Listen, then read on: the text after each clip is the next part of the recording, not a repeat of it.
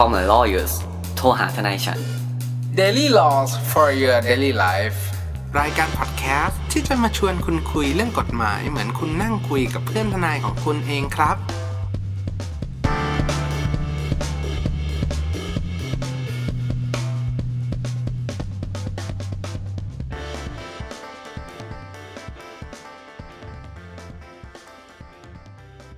สวัสดีครับยินดีต้อนรับเข้าสู่รายการ Call My Lawyers โทรหาทนายฉันวันนี้กลับมาพบกับผมออฟณเนศคุณภูมิพงษ์และคุณนัทอติชาติอีกแล้วนะครั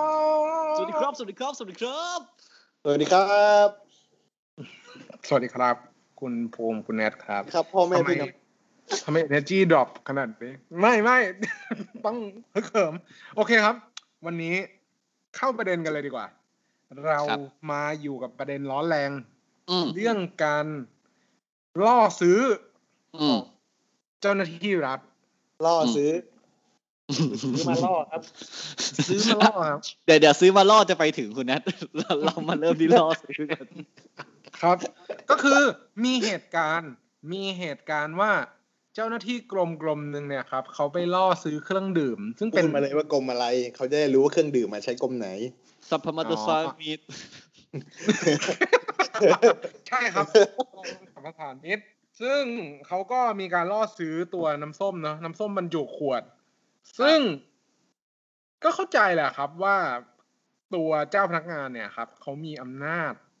ในการควบคุมกำกับดูแลการจำหน่ายพวกน้ำผลไม้น้ำรวมไปถึงน้ำส้มเนี่ยน้ำหวานเนี่ยใช่ครับแต่ปัญหาก็คือในยุคโควิดแบบนี้นั้นก็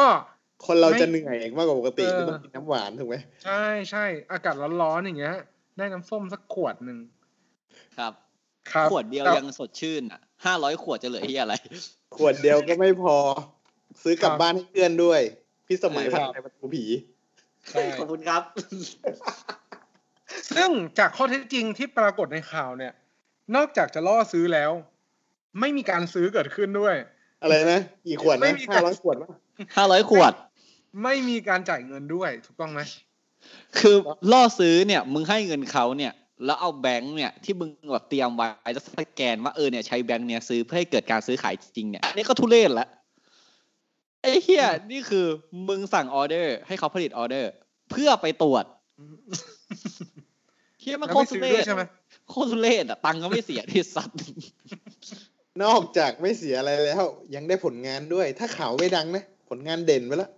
ครับตอนนี้ก็เด่นแล้วแหละครับก็อยู่ในขั้นตอนการสอบเนาะสอบภายในว่ามีการกระทำยังไงทำไมถึงเหตุผลในการกระทำแบบนั้นถูกต้องมากน้อยขนาดไหนอันนี้ก็เป็นขั้นตอนภายในของเขาแต่ว่าในกรณีแบบนี้เนี่ยมันก็มีประเด็นน่าสนใจที่เกี่ยวข้องกับการแสวงหาพยานหลักฐานแสวงหาผลกำไรด้วยล่อชอบไม่ชอบใช่ครับว่า การที่เรากำลังจะบอกล่อคนขายน้ำส้มล่อคนขายน้ำส้มกันเลยทีเดียวนะครับ เรากำลังจะบอกว่าในการตั้งข้อหาสักข้อหนึ่งเนี่ยทุกคนเนี่ยก็จะมองหาแบบเหมือนหลักฐานเนาะซึ่งหลักฐานเนี่ยเรากำลังจะบอกว่าตามกฎหมายวิธีการพิจารณาเนี่ยมันก็จะมีกฎหมายเฉพาะหนึ่งขึ้นมาบอกว่าการที่จะพิสูจน์พยานหลักฐานของแต่ละฝ่ายเนี่ยมันทำได้ยังไงบ้างซึ่งมันก็เป็นเรื่องปกติอะครับเพราะต้องบอกอย่างนี้ก่อนว่าศาลเนี่ยเขาก็อยู่เฉยๆในศาลเขาไม่ได้อยู่เฉยเขาทำงานเขาทำงานคุณอ๊อฟหมายถึงว่าเขาเนี่ยไม่ได้ไปอยู่ในเหตุการณ์นั้นๆใช่ไหมใช่คือประเทศไทยครับขอนิดนึงประเทศไทยเป็นระบบกล่าวหาเพราะฉะนั้นเนี่ยศาลเนี่ยเขาจะฟังถูกป่ะที่เราจะพูดให้ทนายหรือว่าโจทก์จำเลยเนี่ยพิสูจน์ให้ดูและไอ้การได้มาซึ่งหลักฐานเนี่ยมันเป็นประเด็นที่คุณออฟจะพูดต่อไปนี้ครับใช่กับนางคุณนำสืบถูกต้องไหมครับเบอร์เดนเอามาด้วยศาลอาจารย์มาเลยอะครับก็คือเรากำลังจะบอกว่าไม่ใช่คุณเนี่ยสามารถตั้งข้อหาอะไรก็ได้แล้วเดินไปศาลเล่าทุกอย่างเนี่ยครับแล้วศาลจะเชื่อครับคุณก็ต้องมีเขาเรียกว่าไงอะครับหลักฐานพยานหลักฐานซึ่งบางกรณีเนี่ยถ้าไม่มีเนี่ย ไม่แน่นพอเนี่ยอาจจะโดนเขาฟ้องกับข้อหาฟ้องเท็จได้นะ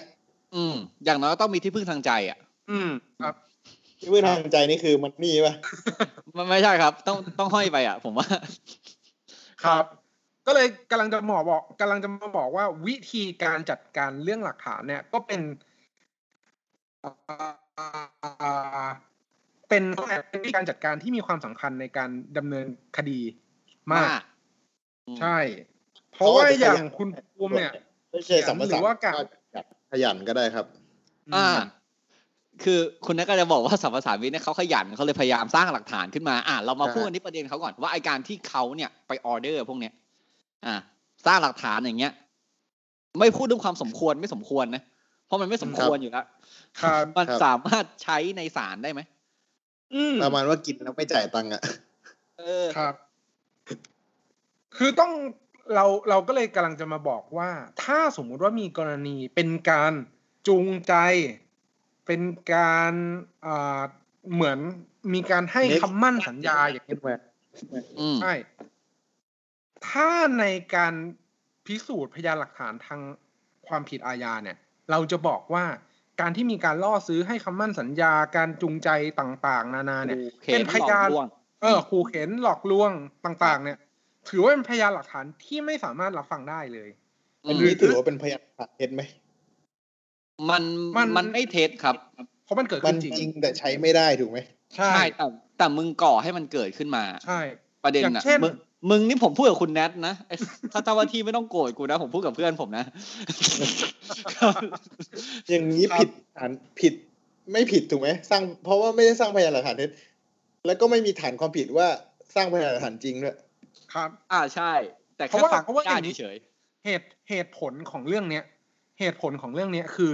จริงๆแล้วคุณภูมิอาจจะไม่ได้อยากทำผิดก็ได้แต่อาจจะไม่ได้คนผลิตน้ำส้มตกน้ำอยากได้ตังค์สัก500 ขวดทำน้ำฝรั่งทำน้ำส้มนี่ไม่รู้พังไปกี่เครื่องเนี่ยเผลอๆคุณนัทบอกว่าอยากได้500 ขวดผมนี่ไปแมคโครเลยแบบคือเชียร์ยูโรเชียร์แอโรซอฟอ่ะผมก็แบบไปเอา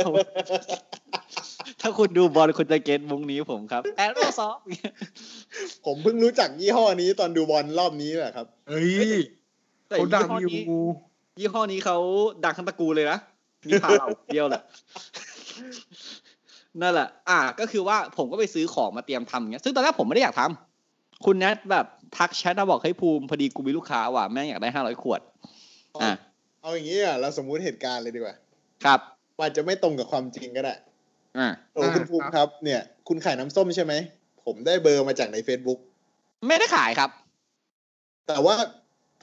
รุ่นพี่ผมบอกว่าคุณขายนะเนี่ยพอดีผมมีงานเนี่ยต้องการสั่ง500 ขวดเอ้ยคุณนัทเอาจริงเปล่าจริงคุณนัทเดี๋ยวผมคิดราคาคุณนัทโอเคป่ะล่ะเดี๋ยวโอเคผมทำให้เท่าไหร่ครับผมคิด 6,000 แล้วกันค่ากล่องโฟม400โอเคบิลพรุ่งนี้จัดส่งให้ผมช่วงบ่ายนะครับได้ครับเดี๋ยวผมแพ็ครอเลยคราวนี้ผมก็เตรียมน้ำส้มไป500 ขวดลูกผมก่อนบ่ายเนี่ยผมโทรไปเลยเดี๋ยวผมเข้าไปรับเองนะครับตอนแรกจะส่งเคอรี่ให้ตอนแรกถ้าคุณแนทบอกก่อนบ่ายใครเครียดนี่ฮาเลยสรุปผมเข้าไปรับเองพร้อมทีมงานเลยครับมาแบบคุณแนทก็เป็นเจ้าหน้าที่เนาะมาแบบก็เห็นว่าเอ้ยร้านเนี่ยมีใบอนุญาตไหมได้เสียแบบมีการเสียภาษีน้ำตาลหรือเปล่าเพราะตามเขาเนี่ยใบอนุญาตอะไรใบอนุญาตขายเครื่องดื่มพวกที่มีภาษีน้ำตาลครับคือเขาขายเครื่องดื่มเขาต้องมีใบอนุญาตนึงแล้วก็ต้องมีการเสียภาษีน้ำตาลเพราะว่าแต่นี้ขอพูดในเชิงกฎหมายนิดนึงคือต่อให้คุณเป็นแบบครัวเรือนอะที่ไม่ใช่โรงงานอะคุณก็ต้องเสียนะครับในภาษีน้ำตาลต่างๆที่คุณขายเนาะเพราะถ้าคุณเห็นเนี่ยคนอาจจะไม่ค่อยรู้เรื่องนี้กันเยอะแต่เขามีในหลายประเทศและเขามีประโยชน์ที่ออกมาเนี่ยประโยชน์ของกฎหมายเนี่ยคือเพื่อควบคุมเครื่องดื่มที่มีน้ำตาลเพราะว่าบางประเทศปัญหาเรื่องคนเป็นโรคอ้วนเยอะมากครับนั่นแหละครับก็คือเป็นพวกแบบ overweight obesity อย่างเงี้ยเนาะมาเยอะเสร็จปุ๊บขอแวะอีกเรื่องนึงมันมีภาษีแอลกอฮอล์ที่คุณแนทภาษีเครื่องดื่มแอลกอฮอล์เนาะแต่เครื่องดื่มแอลกอฮอล์บางอย่างที่ 0% ก็ต้องเสียภาษีอันนี้ผมก็ไม่เข้าใจขอแค่เน็บนิดนึงแล้วก็กลับมาที่เรื่องขนาดประเทศไทยเนี่ยเครื่องดื่มแอลกอฮอล์0%เบียร์0%แอลกอฮอล์ขึ้นชื่อว่าเบียร์ยังต้อง จำกัดเวลาขายเลยครับเนาะซึ่งแม่งย้อนอ่ะต้องเกิดแน่มันก็แต่เราก็พูดยากครับเขาให้เหตุผลว่ามันไม่ได้ศูนย์จริงมันเมาใช่มันเมาคุณจำไม่ได้เหรอมันเมาผมเคยไปกินเหล้ากับคุณแนทแล้วคุณแนทแบบแดกแอลกอฮอล์ 0% อ่ะแล้วคุณแนทแม่งเต้นอย่างแบบผมไอ้เหี้ยแนทมึงขนาดนั้นเลยวะนั่นแหละกลับมา500ขวดคุณแนทครั้งนี้คุณแนทมารับของแต่คุณแนทไม่ได้เตรียมตังค์มาเว้ยคุณแนทเตรียมทีมงานมาตอนแรกผมก็โอเคไงนึกว่าคุณแนทจะมาขนของเชิญยกแบบไอ้เหี้ยโอ๊ย500ขวดนะมันก็เยอะอยู่นะคุณแนทเอาเพื่อนมาขนเยอะเกินไปเพราะหวาอะไรเงี้ยเสร็จปุ๊บคุณแนทแสดงตัวเลยครับสวัสดีครับผมเจ้าหน้าที่แนทประจำกรมสรรพสามิตขอนำจับเรื่องให้หมดคุณไม่ได้เสียภาษีตาเรียกค่าปรับจำนวน1,200 บาท 2,000 บาทครับเสร็จปุ๊บครับซึ่งกรณีแบบเนี้ยสิ่งที่จะต้องมาพิจารณาต่อเนี่ยเรากำลังจะบอกว่าการที่ผลิตน้ำส้มพวกเนี้ยมันเกิดขึ้นจากการจูงใจถูกต้องไหมเพราะว่าถ้าไม่มีถ้าสมมุติว่าคุณแนทเนี่ยไม่จูงใจคุณภูมิก็ไม่ผลิตน้ำส้มmade to order ใช่ครับจริงๆเราไม่รู้เคสเนี้ยว่าคุณภูมิผลิตหรือไม่ผลิตถูกป่ะถึงแม้ว่าคุณจะปฏิเสธไปแต่ตอนแรกแต่เราสั่งไปแล้วสัญญามันเกิดแล้วผมเป็นผู้เสนอคุณภูมิไปสนองคืออาจจะไปหาน้ำส้มจากที่อื่นมาก็ได้แล้วติดโลโก้ใช่แปะคือจริงๆบ้านคุณภูมิมีเครื่องพิมพ์สติ๊กเกอร์ผัดไทยประตูหมีน้ำส้มผัดไทยประตูหมีครับซึ่งก็กำลังจะบอกว่าถ้ามันเกิดจากการจูงใจแบบนี้เนี่ยตามประมวลกฎหมายอาญาวิธีพิจารณาความอาญาเนี่ยเรากำลังจะบอกว่าอะไรก็ตามที่เป็นการจูงใจเนี่ยมาเป็นพยานหลักฐานที่เกิดขึ้นโดยไม่ชอบเลยเพราะว่ามันเหมือนเป็นการก่อให้เกิดเจตนาเนาะครับที่มันแบบเหมือนไปทำให้เขากระทำความผิดยังไงก็ไม่รู้แต่ให้กระทำความผิดใช่แต่ในกรณีบางกรณีเนี่ยก็ยังมีคำพิพากษาฎีกาแล้วก็มีการปรับบทเพื่อเขาเรียกว่าไงครับช่วยเหลือในการดำเนินวิธีเพื่อความยุติธรรมในกรณีนั้นก็คือยาเสพติดกะหรี่แบบขายซ่องนางโลมอะไรเงี้ยคือโอเคแหละผมครับล่อซื้อเพื่อมาล่อแบบซึ่งอันนี้ขอเป็นเกร็ดนิดนึงนะผมฟังมาจากเจ้าหน้าที่ผู้มีประสบการณ์สมัยก่อนเนี่ยเขาบอกว่าการที่แบบไปล่อซื้อพวกโสเภณีหรือว่าอาบนวดอะไรเงี้ยมันต้องเอาก่อนนะเว้ยโทษมันต้องมีเพศสัมพันธ์ก่อนนะเว้ยพอจะได้รู้ว่าเขารับไปถึงขั้นนั้นจริงๆอะไรเงี้ยพวกนี้แม่งสุดท้ายก็ไม่จ่ายตังค์ด้วยนะหรือจ่ายก็แบบเอาเงินคืนอ่ะแบบเป็นเงินที่แบบรัฐเบิกมาเพื่อแบบใช้บริการอะไรเงี้ยซึ่งเขาภาษีเราไปทำอะไรอย่างนั้นเหรอครับเขาทำให้สังคมดีขึ้นครับเหรอครับเขาไม่ใช่แค่แบบไปเลือกปิดสถานที่ที่เป็นศัตรูกันใช่ไหมอันนั้นพูดยากครับคุณแนทเพราะว่าเขาอาจจะเป็นศัตรูกันต่อหน้าเขาจะแบบหลังๆมันก็นะพูดยากคุณไม่จ่ายคุณก็ปิดครับจ่ายอะไรก็ไม่รู้นะครับเสร็จกลับมาปุ๊บคุณอ๊อฟบอกว่าในกรณีบางกรณีอาจจะใช้ได้เนาะเป็นการล่อซื้อพวกยาเสพติดพวกซ่องนางโลมพวกอาจจะเป็นขายสินค้าผิดลิขสิทธิ์อะไรเงี้ยยาเสพติดนี่ล่อซื้อกันเป็นปกติใช่ครับเพราะเขาคือเหมือนกับว่ายาเสพติดเนี่ยหรือว่าโสเภณีเนี่ยจากรูปแบบของมันเนี่ยมันดูเป็นความผิดอยู่แล้วไงใช่ถูกต้องแล้วมันก็คือเหตุผลสรรพสามิตก็คงไม่มันเก็บภาษีถ้ามันถูกกฎหมายอาจจะโดนเก็บถูกแล้วก็คนปกติเนี่ยไม่สามารถหายาเสพติดหรือว่าเปิดซ่องนางโลมได้อย่างเสรีอยู่แล้วอย่างถ้าคุณแนทแบบเป็นย้อนไปเหตุการณ์เมื่อกี้คุณแนทเราผมคุณภูมิผมได้ข่าวคุณภูมิขายยาบ้าขอ500 เม็ดได้ไหมผมคงไม่สามารถซื้อเครื่องไมโครทำให้คุณแนทได้ถูกป่ะผมก็ต้องแบบมีเส้นก็ต้องโทรไปหาประเทศใกล้เคียงหรืออะไรต้องมีสต็อกหรือไม่ก็ต้องแบบโทรหา Golden Triangle คูไวมาแล้วแบบอะไรอย่างเงี้ยใช่ไหมครับซึ่งคำถามคือเรารู้ว่าเขาขายไม่ถูกจริงแต่การที่เราได้หลักฐานมาโดยไม่ถูกต้องอย่างเงี้ยมันมีผลยังไงบ้างซึ่งตรงนี้เราต้องตอบว่าการที่สมมติว่าโอเคมีการฟ้องตั้งเรื่องจริงเงี้ยแต่หลักฐานที่เรามีเนี่ยไม่สามารถพิสูจน์ได้เนาะว่าไอ้ที่เขาทำเนี่ยผิดไม่ผิดจริงเนี่ยคดีพวกนี้มันก็จะยกนะฮะเขาก็จะไม่ถูกลงโทษในแบบแม้ว่าเขาจะทำจริงนะยกแปลว่ายกคือยกฟ้องครับ เอาผิดไม่ได้เพราะว่ามันเป็นพยานหลักฐานที่เกิดขึ้นโดยไม่ชอบเพราะฉะนั้นน่ะตามหลักการน่ะมันคือต้องห้ามที่ศาลจะหยิบอันนั้นมารับฟังขึ้นมาวินิจฉัยก็คือถูกตัดเลยอ่ะแบบเหมือนแบบไม่เคยมีอยู่อะไรเงี้ยครับผมเพราะฉะนั้นเรื่องนี้ก็สำคัญคือผิดไหมผิดแต่สืบพยานไม่เข้าและแพ้เนี่ยก็เยอะนะครับ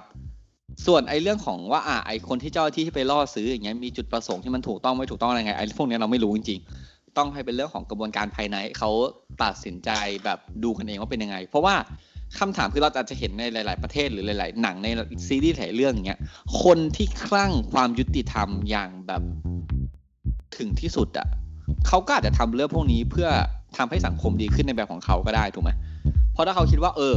คือเขาอาจจะคิดในหัวแบบเราตำรวจว่าเฮ้ยมึงทำผิดอยู่แล้วอ่ะสิ่งที่กูทำอ่ะก็แค่ตีแผ่ความผิดออกมาให้จับมึงได้อ่ะเขาอาจจะคิดอย่างนั้นแต่เราอยู่ในประเทศที่มีกฎหมายมีขื่อมีแปรการที่จะลงโทษใครต้องรับการพิสูจน์ต้องได้มาอย่างถูกต้องเราจะไม่สามารถให้คนคนนึงถือไม้บรรทัดแล้วบอกว่าเฮ้ยมึงผิดต้องเข้าคุกเพราะเราไม่รู้ว่าคนที่ใช้ถือไม้บรรทัดนั้นน่ะเขาซื่อตรงหรือเขามองแค่ในมุมมองของตัวเองหรือเปล่านะครับทีนี้คุณจากทนายคุณนะครับผมว่าการล่อซื้อน้ำส้ม500ขวดเนี่ยมันก็อาจจะไม่ถูกต้องซะทีเดียวนะครับอาจจะนำไปใช้พยานหลักฐานในศาลไม่ได้และสิ่งที่คุณพยายามจะตั้งเรื่องมาไปจับเขาเข้าคุกหรือว่าเสียค่าปรับเนี่ยมันก็อาจจะเป็นเรื่องที่เสียผลไปเลยก็ได้นะครับในเมื่อตอนนี้คุณอ๊อฟไม่ว่างผมปิดรายการเองเลยขอบคุณทุกท่านที่ฟังรายการอยู่ตอนนี้นะครับผมแล้วก็ถ้าท่านมีอะไรจะติชม DM Facebook IG YouTube และทุกคนที่ฟังใน EP ที่ผ่านมาขอบคุณมากนะคนฟังเยอะมากเลยนะครับก็วันนี้ผมภูมิพงษ์คุณอ๊อฟและเน่คุณณัฐเดชาลาก่อนแล้วนะครับสวัสดีครับสวัสดีครับสวัสดีครับ